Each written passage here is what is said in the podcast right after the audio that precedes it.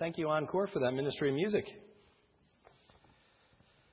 Tonight we're continuing on with uh, Ruth chapter 3. So take out your Bibles if you haven't already. Continuing through this series. And um, Pastor Reed did say this morning he's going to be returning um, next Sunday morning. However, I was talking with him, and I assume it would probably be best for me to finish this series since we only have one chapter left. So I will be finishing that out in the evening next week. So we'll at least be able to finish it out, not just leave you hanging there, and uh, and then I'll be done. Okay. Sorry to extend that out, but I guess since we've come this far, might as well finish it, right? Ruth three. This is an exciting chapter. This is this is, I'm going to warn you, this is going to be one of those where it's just really fascinating to me. And we're going to spend a lot of time understanding the story, interpreting it, and the application is going to come at the end. So I apologize for that up front, but it's one of those where you really have to take the time to understand just what's going on before you get to the application because there are a ton of bad applications that are drawn from Ruth chapter 3. And if you don't take the time to really look at it, then you're kind of out of luck. Plus, you know, oftentimes people are wondering what's the application? What's the significance? Sometimes it's just beneficial to study the Bible for its own sake. It's God's Word. You know, understanding it has value on its own beyond the, well, what does this mean for me? Sometimes you just learn about God. You learn about what He's doing in this case. So the fact that a lot of that's pushed to the end, I apologize in advance, but hopefully you'll find this just as exciting as I did as I was studying it. I was scratching my head over this for a while and in the end, just found it to be a fascinating passage. Um, Ruth 3, it's on page 200 of your Pew Bible. Um, I don't know what page it is on your Bible. You'll have to figure that out. Uh, but uh, by the way, did you notice? I think it was last week I said that uh, Philemon was located on page 1168. It was a typo in the bulletin in the morning. I didn't even catch it. So I was just like, yeah, turn to page 1. There is no 1000. I think it ends at like page 300. So tonight, turn to page 3722. And that's where we're at, okay? No, I'm just kidding. Um, it's an interesting chapter.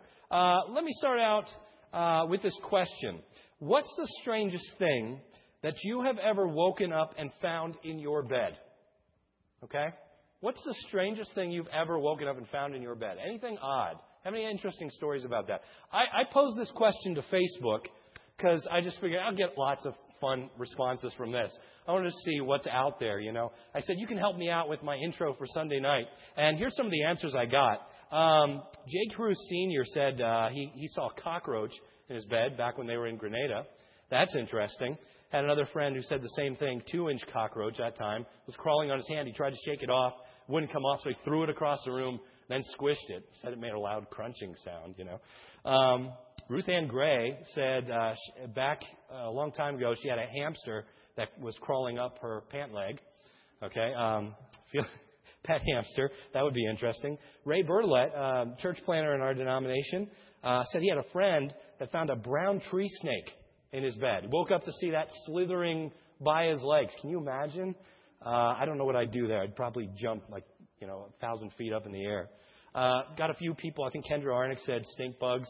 I've had that stink bug right in your face. You know, especially during this past time. I don't know how they get in my house, but they're just everywhere. You know, and uh, they like to sneak up on you and then make things smell.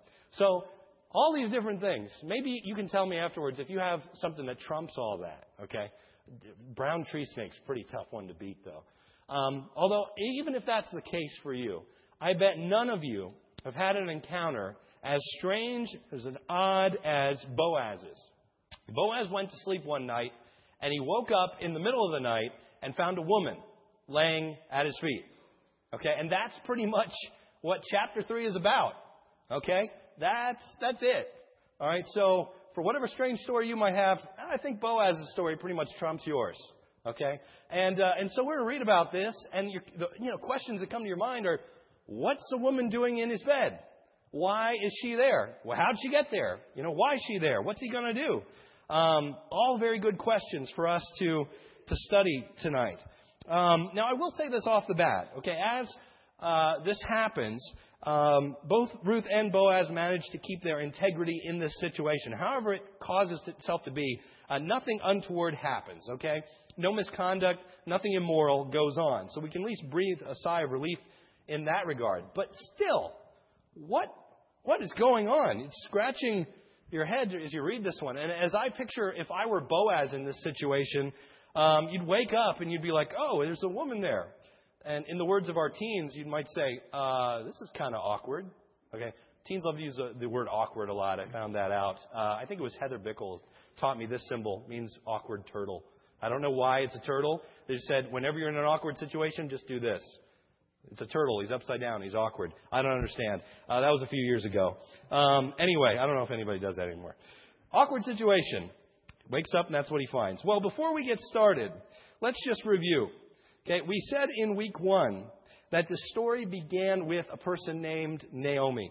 She was from Bethlehem and lived during the time of the judges and was married to this man named Elimelech. And if you were here last week, you got a bonus lesson on how you can remember that name. I won't go over that again. She had two sons. But then a famine spread over the land of Judah, and so the family had to relocate to this land of Moab. And her sons married two Moabite women, but then tragedy strikes. Um, from uh, the beginning, Naomi's husband dies, and then both of her sons die as well. And that just leaves Naomi alone with her two daughter in laws, Orpah and Ruth. Now, without husbands to provide for them and protect them, uh, they're pretty much in a bad situation back then in that culture. And so Naomi kind of evaluates her, her situation and says, if you know you want to have any chance of having a good life, go back home to your parents. By all means, you're still young. Get remarried. You can be provided for. My life's bitter. It doesn't have to be that way for you. And she argues with them for a little bit, and then after a little bit of arguing, uh, you know, she finally convinces Orpah, and Orpah leaves. She goes back to the land of Moab. Naomi's planning to go back to Bethlehem because the famine is gone now. It's, it's over. But Ruth decides to stay. And she clings to her and she says, No, your people are going to be my people. Your God is going to be my God. And so they go back to Bethlehem. Now, last week, uh, we talked about chapter 2. And uh, once they're in Judah, Ruth decides that, you know, we still need a way to provide for ourselves. So she's going to go out into the uh, barley fields and glean. Uh, try and pick up some of the grain that's dropped from the harvesters as they walk along. And I said, that's not stealing. You don't have to be concerned about that. That was actually a lawful thing to do. She asked permission to do that. And also in the law of Moses, it permitted people to do that. Poor people the land could glean, pick up the leftover stuff. Um, and actually, farmers were instructed to kind of leave some of that, not to go back and pick it up to provide for the poor in the land. So that was legitimate. She was allowed to do that. Uh, but before long, the owner of the field came and noticed Ruth. And as it turned out, this man was Boaz, a relative of Elimelech's, and also a God fearing man. And when he heard about Ruth's devotion to Naomi, he not only allowed her to continue to glean, but he also gave her special preference. He instructed his workers not to touch her or harass her. He even allowed her to sit and eat with his workers um, as they ate dinner together. And so he looked out for her and protected her. Now, when Ruth returned home to Naomi at the end of chapter 2, obviously Naomi knew something was up because she came back with this huge amount of grain that you wouldn't expect to get just when you're out gleaning in the fields, picking up scraps here and there. And then so Ruth tells her who it was that she met, and Naomi immediately knows who this is. She's apparently really familiar with the family. And she says, This is Boaz. He's one of our kinsman redeemers. This is a good thing. This means that if he desired to, according to the law of Moses, he could uh, marry her, uh, claim her property, claim her family as his own, to kind of rescue her from her desperate situation since her uh, husband had died. And, and when that happens, a close relative was allowed to go and do that and marry this widow so that life wouldn't be so bitter and hard for her. He could choose to redeem her. But there were several men who would have fit into this category, several close relatives. It doesn't say he's the only one, just says he's a kinsman redeemer. But this is a good thing because obviously we're hoping as readers that he'll be the one because he's a good man, he's a godly man, he's pretty well off, and uh, you know, and he admires Ruth for her devotion for all the right reasons. Okay. And so that's where chapter 2 ends. Now we're into chapter 3. This is interesting. It's going to be fun. Uh, when all that happens, um, Boaz allows her to continue to glean in the fields, and time passes. But, you know, eventually, time enough time passes that Naomi desires that more should be done for her daughter in law. She wants her to be provided for, protected, and cared for. So it's good that they can now glean in this field, but ultimately Naomi sees that he's a, a possible kinsman redeemer. It would be great if they could get together, if she could be provided for. Um, but how's that going to happen? Well, she says in verses 1 and 2, uh, follow along as I read. Then Naomi, her mother in law, said to her, My daughter, shall I not seek security for you, that it may be well with you? Now, is not Boaz our kinsman, with whom uh, whose maids you were? Uh, behold, he winnows barley at the threshing floor tonight. So Naomi recognizes Ruth is still young enough to get remarried. It's a little bit. It's probably out of the question for her at this point.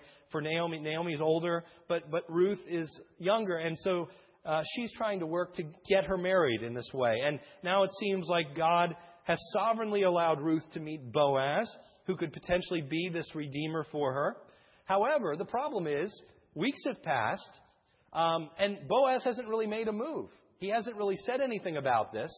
I mean, she's in good standing with him, but beyond that, he hasn't mentioned anything about this Redeemer thing. And that could be for a number of reasons. Number one, it could be because he doesn't know about it. Uh, maybe he's not aware that he's a close relative. Or it could be that he does know, but he's not really sure or maybe he's not interested. We don't, we don't really know. It doesn't tell us what the situation is. But from Naomi's standpoint, okay, nothing's happened here. We got to get things moving. We got to work to make this happen. So she begins to uh, set a plan in order. Naomi's interest in this matter is in keeping with the culture of that day. So some people would kind of look down negatively on her for having this kind of interest, this kind of mindset. I don't think that's the case. Um, because often in Old Testament times, marriage was arranged by parents. Okay, and already we know that Ruth, uh, I'm sorry, that, that her husband is gone. Naomi's husband is gone. So it would make sense as a mother figure for her to have this kind of concern for Ruth. It wouldn't be unusual to have that concern. Um, again, we said some weeks have passed from chapter 2 to chapter 3. Um, and we know this. I didn't say how we know this. We know this from chapter 3, verse 2. It says that Boaz was going out to thresh barley. That means the harvest uh, had come to an end. And so now we're in the, the period of time where they were threshing what had been harvested. So um, we know some period of time had passed. And so that's why Naomi is deciding to act in this particular time. This is where it gets interesting. Because while I said it was normal for Naomi to be interested in Ruth's prospects for marriage, what follows, I don't think is normal. What she chooses to do, her actions that she chooses to take, don't seem to be the usual type. They seem to be a little bit abnormal in my thinking. Um, we shall see in the next few verses that Naomi's going to try to take matters into her own hands, trying to bring Ruth and Boaz together in a way that I think is not altogether typical. Okay? So let's read on, see what she tries to do. And starting in the middle of verse 2 to verse 4, we read Behold, Boaz winnows barley at the threshing floor tonight. Verse 3 Wash yourself, therefore, and anoint yourself, and put on your best clothes, and go down to the threshing floor, but do not make yourself known to this man until he's finished eating and drinking. It shall be that when he lies down, you shall notice the place where he lies, and you shall go and uncover his feet and lie down then he will tell you what you shall do. All right. So as I was coming to that, the end of that verse, you can kind of see where this is starting to get a little weird, okay? And I don't think it's just because we're in 21st century America and that was back then. It's starting to get a little strange. Um, commentators go in all sorts of directions over this, over what Naomi is commanding Ruth to do here. Um, some try to say you know, that what Ruth is being told to do was a custom of the day. Okay, so they're trying to explain this. What's going on? Why is she being told to go lay down by this person's bed, uncover his feet, and lie down and ask him what he wants to do? Um, some try to make sense of it by saying that this is some sort of custom back in that day. That when you go and lay down at somebody's bed, that was you know, the way that you kind of proposed for marriage by uncovering the feet. Okay? That sounds all well and good, except for the life of me, I could not find an example of that anywhere in the Bible or in secular literature anywhere. Um, that would be a great theory if it had any kind of substance behind it, But I don't, I don't see that. Okay, so um, I don't, I'm not buying it. I'm not buying that kind of solution. I don't think it's a custom. I don't think it symbolizes anything. It's just weird. Okay? So, what can we say for certain then about verses 3 and 4? Because another thing commentators do is really speculate a lot about this. And it's really, you don't want to do that because we don't really know why, but what we want to do is just examine the facts, okay? Just the, just the facts, ma'am. Um, well, verses 3 and 4. The first thing we can see, okay, if we're just trying to observe what's there, Naomi tells Ruth to look and dress her best. Okay, so that we know for sure. Uh, verse 1, or I'm sorry, uh, the first thing, number one, that she tells her to do is wash and anoint herself, and two, put on her best clothes. Okay, now on one hand, that seems natural. Okay, consider what Ruth has been doing. She's not very rich. Um, what she has to do to survive is go out in the hot sun, um, you know, pick up grain after these people, work day and night, uh, pretty long hours.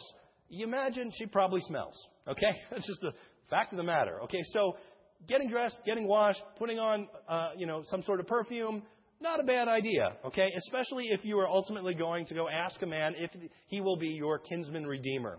All right, so I wouldn't necessarily fault her for, for saying all those things. That seems like a normal thing. She's just saying, wash yourself, put on this perfume, put on your best clothes. Couldn't hurt, right, to, to be able to do that. Okay? Um, and then, what follows after that, um, well, hold on, before I move on to that, um, something that popped into my mind as, as she was saying, get, get dressed. Let's hang on to this detail for a second. Uh, put on her best clothes.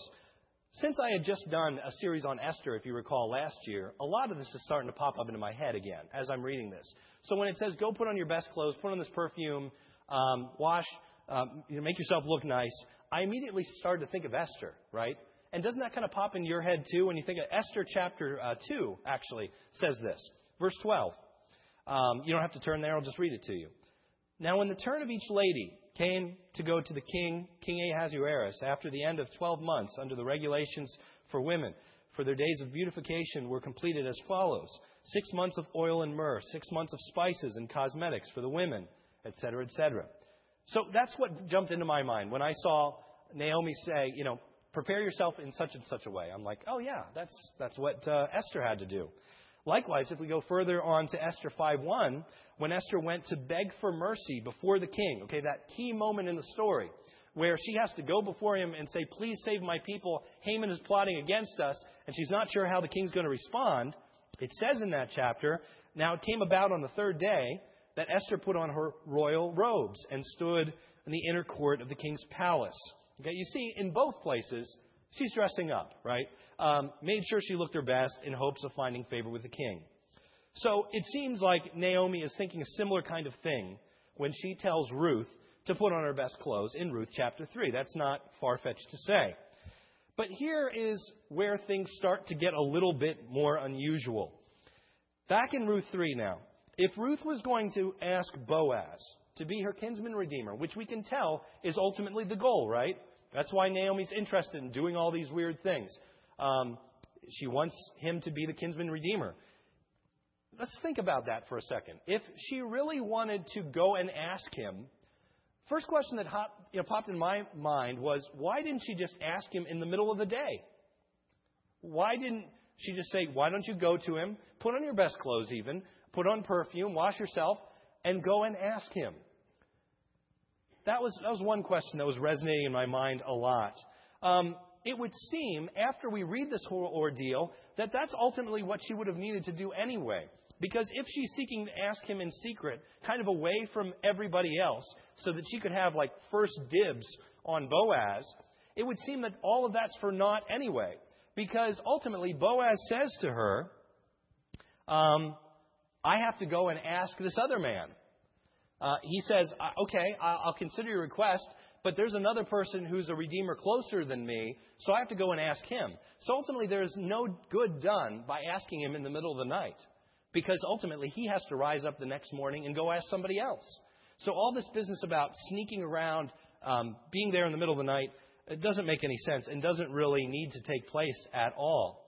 Okay? Um, but instead of asking him in broad daylight, Naomi tells Ruth to wait uh, until it's dark. And then here's another strange detail to me. It says, after they eat and drink, um, and after everybody is asleep, um, then that's where you're to go over to him, lay down, uncover his feet, and do what he tells you. Okay? Now, uh, this is really strange to me because it says that Ruth should wait until Boaz had eaten and drank. That's what Naomi says. She instructs her to do this. Not before, but after. Again, my head just keeps going back to Esther when I read these details. Um, it's, it's curious because that's what Naomi tells her to do. Wait until he's after he's eaten and, and, and drank um, to go and ask this question. One detail that we do know from, from this, uh, this event people have asked, why is Boaz going down to the threshing floor? Why isn't he in his own house? Why is he laying by a pile of grain? And uh, one answer that is, has been shown is that oftentimes there was a party held at the time of harvest. Um, that when all this harvesting had, was completed, it was kind of a celebration over what God had done and, and how much they were able to harvest. And so it seems that that's what's taking place because it says they're celebrating. They are eating and drinking down by this threshing floor. Okay? And, uh, and it's curious because then you go to verse 7 and it says later on in the story, when Boaz had eaten and drunk until his heart was merry, he went to lie down at the end of the heap of grain. The, the phrase I want to pay attention to is where it says, and drunk until his heart was merry. Again, I keep thinking back to Esther for parallels to this kind of language. If you go back to Esther 1, where have I heard this before? This eat, drank wine until his heart was merry. Chapter 1 of Esther, verses 10 and 11. We think of King Ahasuerus, at least I do. On the seventh day, when the heart of the king was what? Merry with wine. This is King Ahasuerus. He commanded all of his servants and the eunuchs to bring Queen Vashti before the king and her royal crown in order to display her beauty. Okay? That's where that phrase kind of appears in Esther. And again, later on in Esther 5, it says, As they drank their wine at the banquet, the king says to Esther, What's your petition? For it will be granted to you. And what's your request? Um, it seems that in Esther, Esther waits until the wine has been drank and, and all that has taken place. And I think I even said back when we were doing the Esther series that, you know, in Esther's mind, it probably wasn't a bad idea if he was going to be in any kind of good mood to be able to answer her request or to respond favorably. She might have been using this banquet, this food, this drink as a way to kind of put him in good spirits, as it were, since she knew the king was so fond of that sort of thing. And it happens again in Esther 7. Now the king and Haman came to drink wine with the queen, and the king said to Esther, also as they drank their wine at the banquet, What is your petition? Okay, so three times in Esther this occurs this connection with wine, with the king being willing to do basically whatever it is he wants to do. And so that same kind of language appears here in uh, Ruth with Boaz. And again, it almost seems like a, a very clear connection that's being made. You know, Naomi's saying, wait until after the party is over. If he's going to be at any particular uh, you know, position to accept you, it's probably going to be after that point. If you want to make your chances the best, you know, put on nice clothes, look nice, be all washed up, wait until the meal's over, wait until his heart's merry, wait until he's in a good mood to, to possibly say yes to what this difficult thing is that you're about to, to ask him. Okay? And, and so there is just another curious detail about this whole thing. Lastly, and perhaps the most questionable thing that Naomi tells Ruth to do is to wait until everyone, including Boaz, is asleep. And then she tells her to sneak up and lie down next to him and uncover his feet. So we already said that that doesn't seem to make sense as far as a cultural um, practice is concerned. I'm not aware of any cultural practice as to why one would do that. Um, but also, we might ask, why does Ruth need to sneak up to Boaz to do this? In the middle of the night, no less, when nobody else is looking. Um, for one thing, um, we've already said that would have been unnecessary for her to do. In verses 12 and 13 is what I was referring to earlier. That's where he says, I'm a close relative, but there's somebody else closer. You're going to have to wait until morning anyway. But secondly, we know this business of her laying down next to him in the middle of the night would have been a scandalous thing. Because in the morning, we know that for sure, because Boaz wants to make sure nobody knows she's there. So look at verses 13 and 14 with me. I mean, we can just tell by his reaction that something's not right about this. He says, Remain this night, this is verse 13, after he's had this conversation with her. And when morning comes, if he will redeem you, good, let him redeem you. But if he does not wish to redeem you, then I will redeem you, as the Lord lives. Lie down until morning. Now, verse 14. So she lay at his feet until morning and rose before anybody could recognize another. And he said, Let it not be known that the woman came to that a woman came to the threshing floor. Okay, so his reaction would be just like ours. Okay, if why is a woman here in the middle of the night? You got to get out of here before other people see this because this is going to be a little scandalous, right? As we would expect. This is not a normal thing to happen. And so we can just tell by his reaction, by his way of trying to get her out there quietly, that this was not something that was norm- that normally happened, and that people would understand readily as to what this was about. Um, so, why did Naomi have Ruth do this to Boaz? Well, ultimately, again, we got to avoid speculation eh, to, to some degree. The text does not tell us why, but we can certainly see that it was risky in that it put both Ruth and Boaz in a compromised position. Again, we know that because it was scandalous in its appearance. Boaz tells us that, that, that very same night. That this is a little risky, this is a little strange. People aren't going to understand, people are going to think something of it.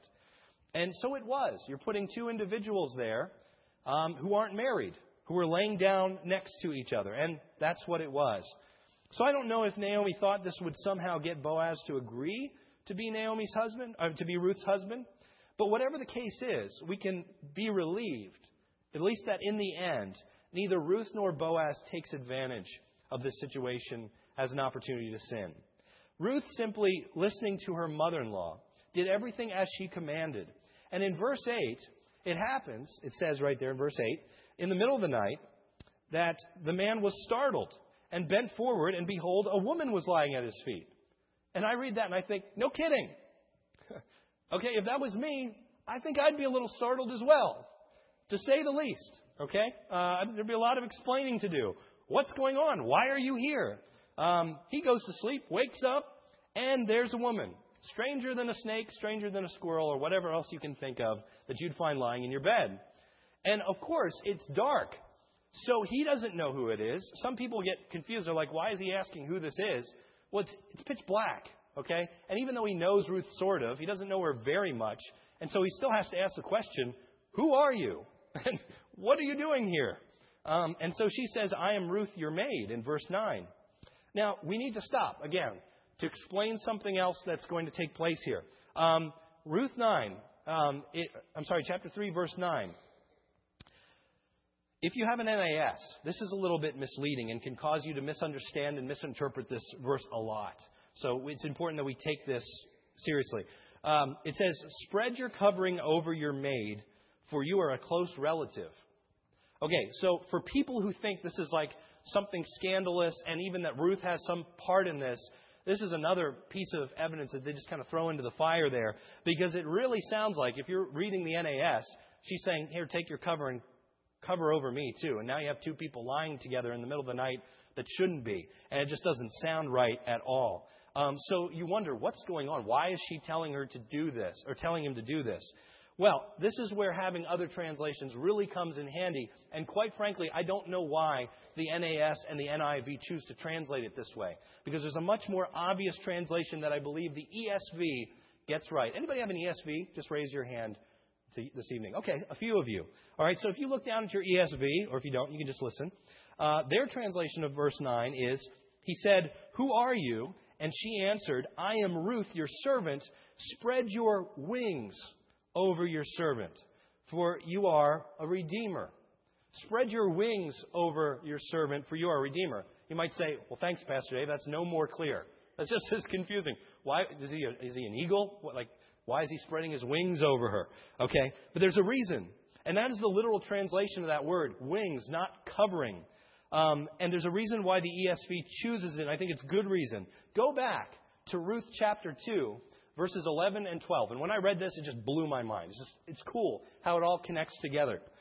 Ruth chapter 2. I told you this was going to be mostly study tonight. And I'm sorry, but I hope you're finding this as fascinating as I am, okay? Ruth chapter 2, 11 and 12. In this chapter, we said Boaz is uh, uh, talking to Ruth, when he first learns who she is. So verse, verse 11 says, Boaz replied to her, All that you have done for your mother in law after the death of your husband has been fully reported to me, and how you left your father and your mother and the land of your birth, and came to a people that you did not previously know. Verse 12 May the Lord reward your work, and your wages be full from the Lord, the God of Israel, under whose wings you have come to seek refuge. Under whose wings you have come to seek refuge. And you go, aha, that's the key. Right there. That helps us interpret it. So now it's not so strange that Ruth is saying this with the word wings in it. Because back then he was saying, you know, I am impressed that you have left all of your family to come here to be devoted to your mother in law, to be here to worship our God. And may God grant you comfort under whose wings you seek refuge.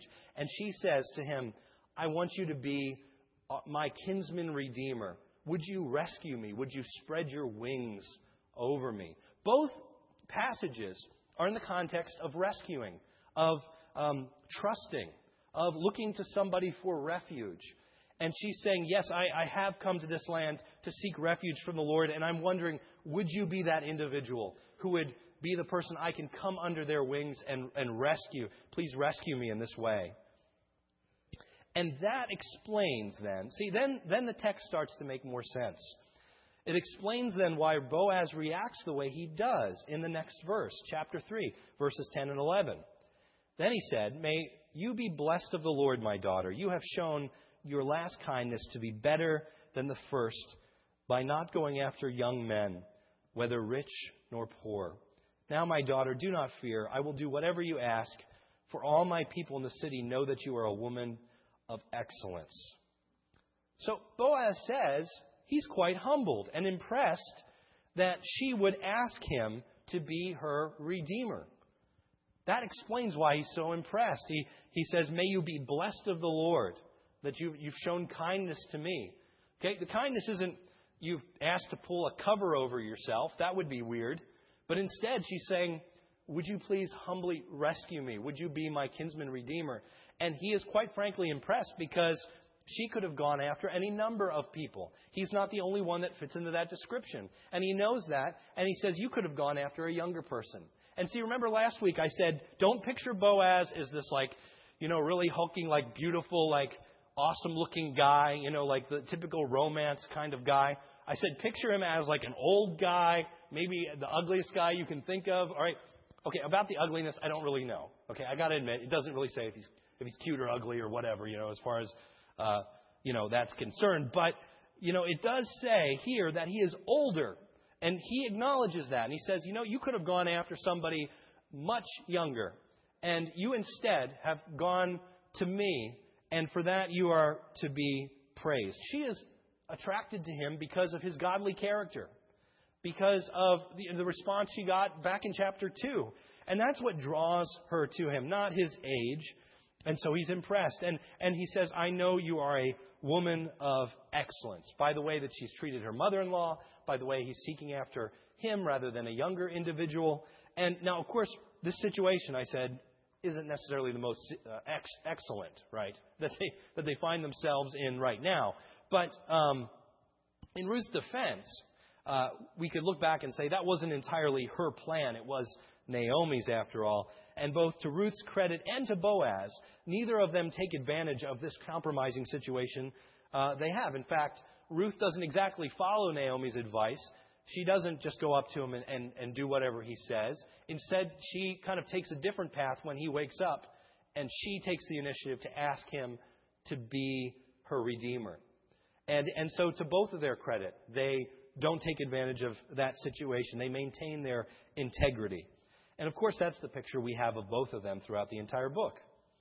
So, despite the odd way that Naomi told Ruth to go about it, in the sovereignty of God, um, Boaz still did say yes to Ruth. So, wrapping up, what are we to, to make of this in application? Well, some people would say that the application is, you know, sometimes the, the plans of God, uh, you just need to put forth a little bit of initiative to bring them about. You know, here we see an example of Naomi you know, um, God was going to work, but sometimes God's plans just take a little bit of oomph, a little bit of initiative to bring to pass. And I would say the application is the exact reverse. That God didn't work because of what Naomi did, but in spite of it. You know, nevertheless, even though she plotted and schemed in such a way that God worked despite her plans. And we find that throughout the, the, the Bible. Um, in, J- in Jacob's case, if you go all the way back in Genesis to Jacob, uh, he tried to get ahead in life by stealing from his brother, stealing his birthright, stealing the blessing. Now, God intended to bless him in the end, but I don't think God intended him for it to do, to do it that way. Doesn't mean that God endorsed his methods of bringing that about. Same thing later on in Jacob's life when he wanted to get ahead and, and take uh, some goats from, from uh, Laban, uh, who he was uh, trying to get away from. And uh, he had been working for him for a long time. And he said, Here, let me have some of the goats, and you have some. And in that account, Jacob says, Okay, that's fine. Let me have the speckled ones. And, and uh, in the middle of the night, he went and stripped some poplar branches, put them down next to these goats in hopes to have them mate by these poplar branches, because that was the common thinking of the day. It was kind of some folklore that if you put these poplar branches by the goats would mate and then be stronger. And sure enough, they were stronger, and Jacob got the stronger goats. And you look at that and say, was it because he put out poplar branches that that happened? No. No, it had nothing to do with that. That was all just voodoo. That was all just, you know, popular thinking of the day, but had nothing to do with reality. God blessed him with the stronger animals. God blessed him in ways, but it doesn't mean that God endorsed his methods. And so here, I think that's the application here. That despite what Naomi tried to do, God still blessed Ruth and worked through it nonetheless. And so I think the application for us tonight is just that as we seek to uh, look ahead at what God is doing in our lives, there can often be a temptation for us to try and push it forward, to try and give God's plans a little bit of a push. And if we don't see things happening as fast as we'd want to, maybe we'd want to, you know, make, make things, cause things to move a little faster by kind of putting in our own two cents. And sometimes that can lead us to do some things that are maybe a little bit immoral or sometimes a little bit questionable or that would break our, um, our conscience a little bit. I think that's what happened a little bit in this case with Naomi. What she tried to do to bring Ruth and Boaz together kind of led them into a compromising situation. And that wasn't really the best. That could have put them really in harm's way. And it wasn't altogether typical. It wasn't what had to happen. God had led them to that point through a series of divine events. He didn't need Naomi to intervene and do something drastic and questionable to bring that last bit about. So as you think about the future and look forward to what God is doing in your life, don't be tempted to do things that would compromise your morals, that would cause you to sin, that would put you in a compromising position because you're impatient, because you're waiting for God's will to come to be. Keep your integrity and trust in the Lord for the whole completion of His plan in your life and allow Him to work and don't take the matters into your own hands. Let's pray. Heavenly Father, as we look at the story, God, we are often tempted in our own lives in various ways to kind of move things along a bit. And sometimes when we want to bring out a desired end, when we see the way we want our lives to go, we can uh, maybe use dishonest means to get there, dishonest uh, ways, sometimes compromising situations. And God, I pray that we wouldn't do that. Thank you, God, that you worked in Ruth's life despite all the plans that were being plotted around her. And thank you for the way in which we see this story come to a conclusion because of your divine hand and not um, mankind's intervention. And so, God, help us to trust you and to be patient even when we have to wait for your plans to come to fruition, knowing that you have brought us to where we are today and we can trust you for the end. We pray this in Jesus' name. Amen. Thank you, and you are dismissed.